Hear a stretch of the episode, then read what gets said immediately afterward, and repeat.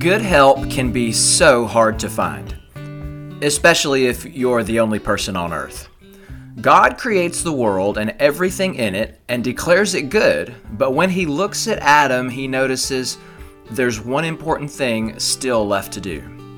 Today on Enstoried, we talk about English getting in the way of understanding the Bible and why getting married cost Adam an arm and a leg, not just a rib. So let's get started. Welcome to Enstoried. I'm Corey Smith. We are looking at the story of Adam and Eve in Genesis chapter 2.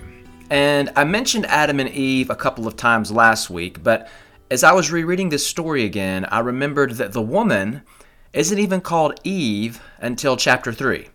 So, spoiler alert, the woman from Genesis 2 is Eve. You're just not supposed to know that until the end of chapter 3. All kidding aside, her not being named until that point is relevant, and we'll talk about why that is when we get there. But for now, let's turn our attention back to the man, Adam, whose name you'll remember from last week is simply Hebrew for man or human. If you're the only one of your kind, you don't really need a proper name other than simply what you are. He's just the man, and that's all there is to it. But God has given him responsibility. He has dominion over this garden. Genesis chapter 2 verse 15 says God put him there so he can work it and keep it. But a few verses down from there God sees a need. He sees that it isn't good for the man to do this alone and that God himself will provide a helper fit for him. Now the man isn't completely alone because God is with him. God isn't watching all of this from afar somewhere. He's right there with Adam in the garden. And as we talked about last week, it is Adam's relationship with God that sustains his very life. If God is with him, he will not die. But apparently, there's more to life than simply not dying because God has determined that Adam needs something else someone else, I should say, who God is going to provide, and that is a helper fit for him. I want to stop here and make the acknowledgement that where we are headed with this obviously has a lot to do with marriage, and some of you listening are not married. For some, that is by choice, but for others, it is not by choice. Some of you are married but have no children. Again, that may or may not be by choice. Remember that God gives humanity a twofold mission in Genesis chapter 1 have dominion, and be fruitful and multiply and fill the earth. We participate in this mission collectively, but that doesn't mean we all contribute to it in the same ways or even to the same extent. What I'm getting at is this no one should feel left out of God's charge because of their circumstances. There is always a calling we each have to respond to, and no human relationship can replace, supplement, or improve upon your relationship with God. So I'm inviting everyone in, regardless of life circumstances, to see how this plays out. Let's get back to Adam. Another way that Adam is not completely alone is because there are lots of animals there in the garden, formed from the ground just like he was. And these creatures will be the starting place in the search for this helper fit for him. And so all of the animals are paraded before Adam, but none of them can be the kind of companion that God has in mind. But two helpful things do come from this exercise, though. The first one is very practical. He gets to name all of these animals. Naming things is a big deal in the Bible and in the culture at large that the Bible comes out of. To name something is to have authority and responsibility over it. This isn't entirely foreign to us. We get to name our children, and if you make a scientific discovery or invent something, you usually get to decide how to name it. So, Adam being the one to name the animals here is him exercising the dominion that God has given him. The second thing that comes out of this is simply the recognition of what God is going for in providing this helper for the man, or at least what he's not going for. The animals, for their part, do have some notable similarities with the man. Both were created on the sixth day, both were formed from the ground. But the fact that none of these will work speaks to the qualitative difference between humans and animals in God's creation. So the animals will not do for what God has in mind for Adam. God is looking for a helper fit for him. So, what makes for a good helper? Well, if we're thinking maybe some help with manual labor around the garden, opposable thumbs would be a good place to start, which knocks out just about all of the animals, except for monkeys, maybe pandas. Seriously, though, we are at something of a disadvantage already when trying to understand what is meant by helper because the meanings of words can change slowly over time based on their accepted use. And despite English translations of the Bible having been faithfully updated on a regular basis over the past hundred years or so, helper has been used here almost universally, going back to the King James Version, even William Tyndale's Bible which is earlier than the King James. So, what comes to mind for you when you think of a helper? If you have kids, maybe you have a young helper at home who helps you out around the house or in the yard. My wife and I are grateful to have two good helpers like that. I have experience in the construction industry for years, and a helper is what we often refer to as a less experienced, usually younger worker who is coming alongside a journeyman to better learn the trade and be an extra set of hands on the job, like an apprentice. I suspect that much of the time, when we refer to someone as helper, we mean something a bit secondary. Not insulting, but at least some kind of connotation that the helper is somehow perhaps less qualified or experienced than the person being helped. It doesn't always have to mean that, but I think much of the time it does. Often enough that it's worth pointing out that that kind of helper is certainly not what the writer of Genesis has in mind.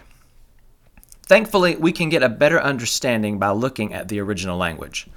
The Hebrew word for helper here is ezer, and it pops up about 20 other times in the Old Testament. I'm going to give you two instances. The first is in Exodus 18:4. One of Moses' sons is named Eliezer.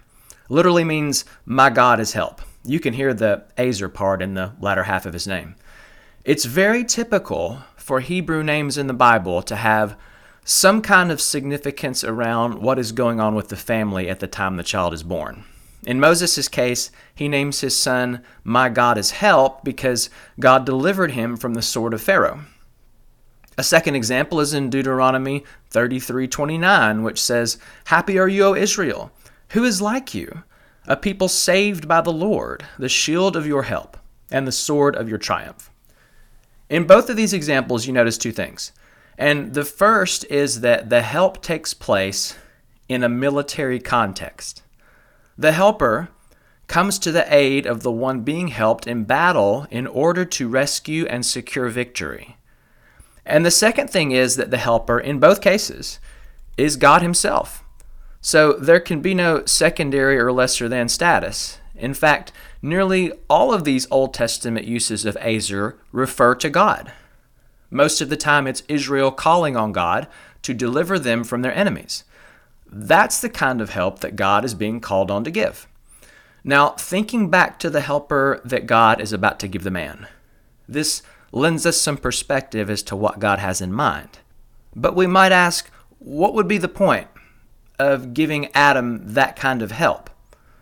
There's no one else on earth, certainly no invading armies. The animals aren't even eating people at this point. But remember, the man is limited. He is dust. And there are things afoot that he's not even aware of yet, things he can't see, know, or understand unseen spiritual beings just might have it out for him.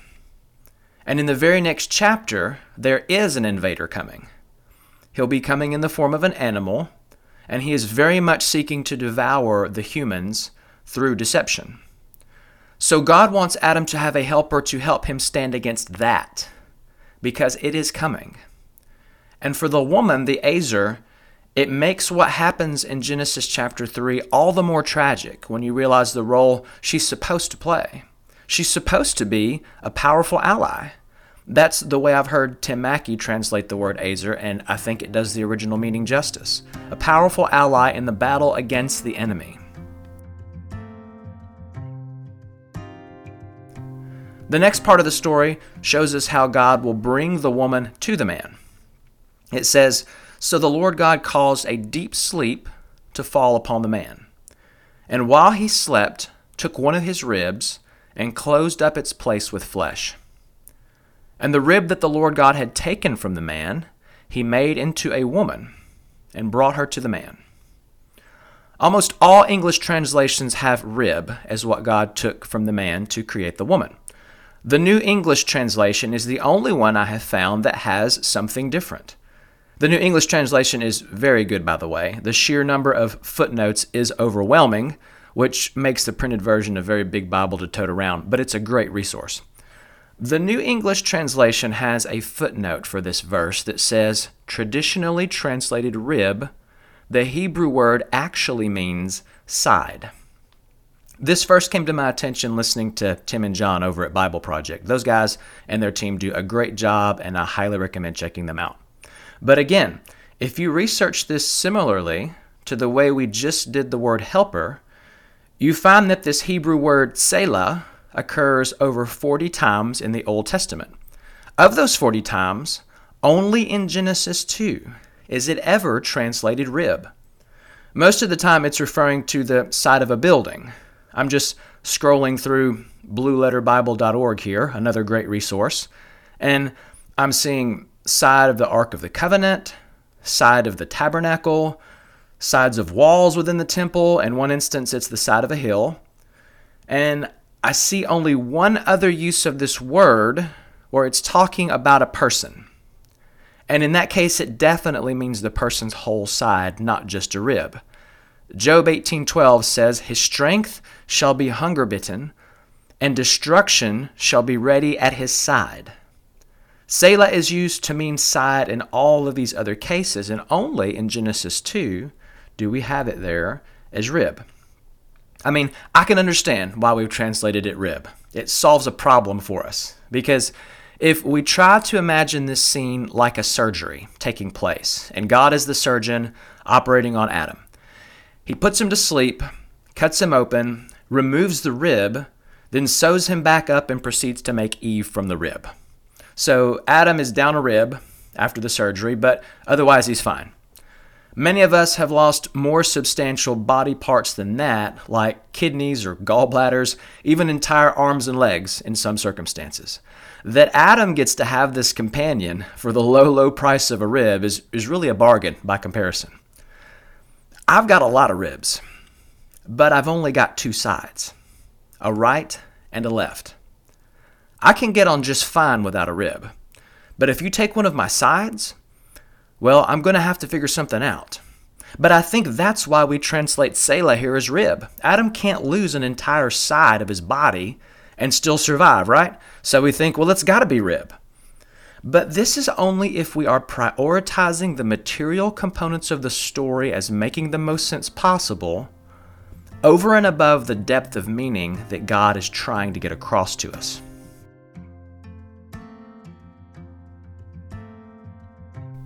Let's skip ahead to Genesis chapter 5 for a minute.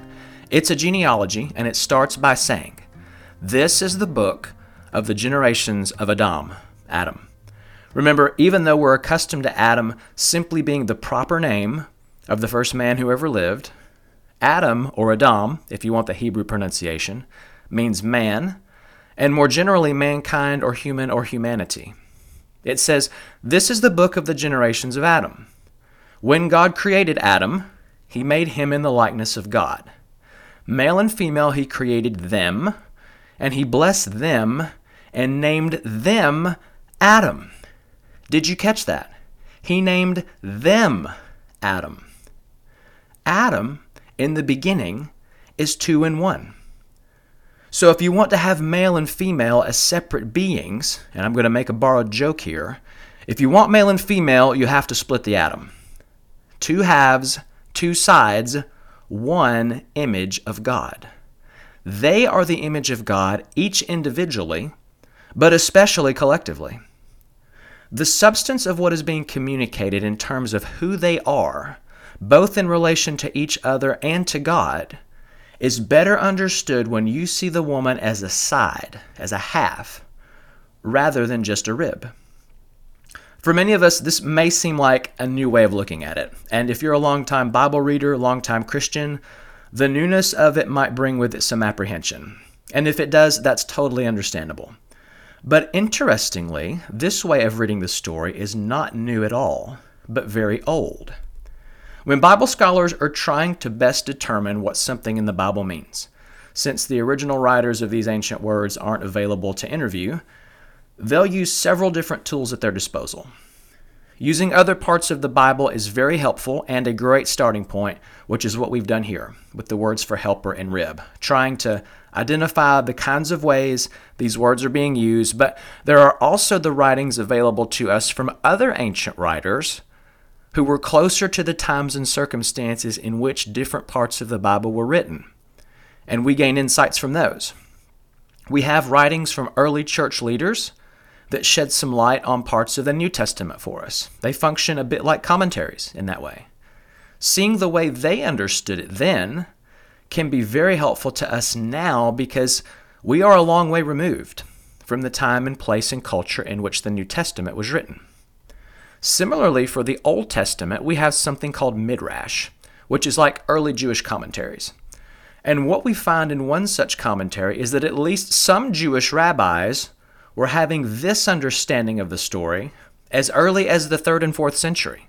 It's a very ancient interpretation from the Jewish perspective. So, ironically, rib is actually the newer way of looking at it. And side most likely better aligns with the writer's original intent. Which may mean I'm left holding the question of how, logistically, Adam can be split in half. But what I gain is a depth of meaning that's not fully available to me if I try to understand it as a rib that is taken instead of a side. Now I see the woman as less a non essential bone and more like a load bearing wall. Much like we talked about in the first two episodes, when we shift our focus from primarily questions of material origins onto the deeper truths that the Bible is trying to communicate, I can be okay with not understanding how in the world this would work, scientifically or anatomically. Because really, it's the modern Western world that's pressuring me to try and answer those kinds of questions first. And until I do, the other kinds of questions aren't even allowed on the table. But when has knowledge of science and anatomy ever really been able to adequately answer the question of what it means to be human? I'm not trying to dismiss those disciplines at all. They are invaluable to us. But the kinds of questions that the early chapters of Genesis are made to answer may not always be the questions we bring to these stories. And if we can manage to adjust our questions to the kinds of answers these stories are designed to provide, I think we'll be much more satisfied. Does God have to make the woman in the way that He does? No, of course not. He doesn't need raw materials, whether it's a rib or a whole half of a human or dust. Nor did he need six days to create the world. There is deep meaning and purpose in the ways God chooses to create. And the ways that God creates in Genesis gives windows into the truths the Bible wants us to recognize. So after God forms the woman, he brings her to the man and it's a big moment. The search for the Ezer has come to an end. He says, This, at last, is bone of my bones and flesh of my flesh. Now, if she just come from his rib, she's really only bone of my bone, not flesh of my flesh. He goes on, She shall be called woman, because she was taken out of man. It's important to note here that man, in what I just read, is not Adam, because it has been every time up until this point. Man here is the Hebrew word ish, and woman is ishshah. So you've got this nice little wordplay. She shall be called ishshah because she was taken out of ish. Our English translators use woman and man because that wordplay works for us too.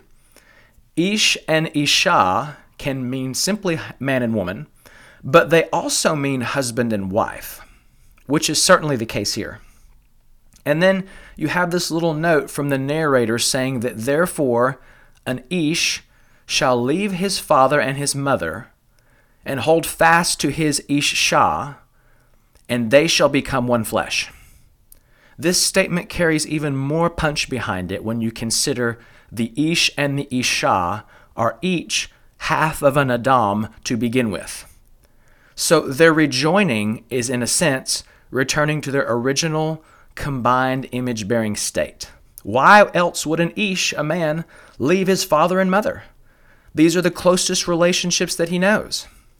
It's because of an even closer relationship that awaits him, a relationship that goes all the way back to the beginning.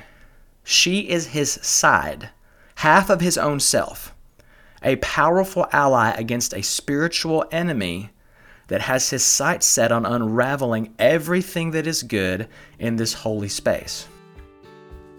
So, next week, we will look at who this enemy is and how he does his dirty work in this story. And we need to know because he still shows up in all of our stories today. We hope you're enjoying Enstoried. If you like what you hear, please leave a rating and a review so others can find us. We'll see you next week.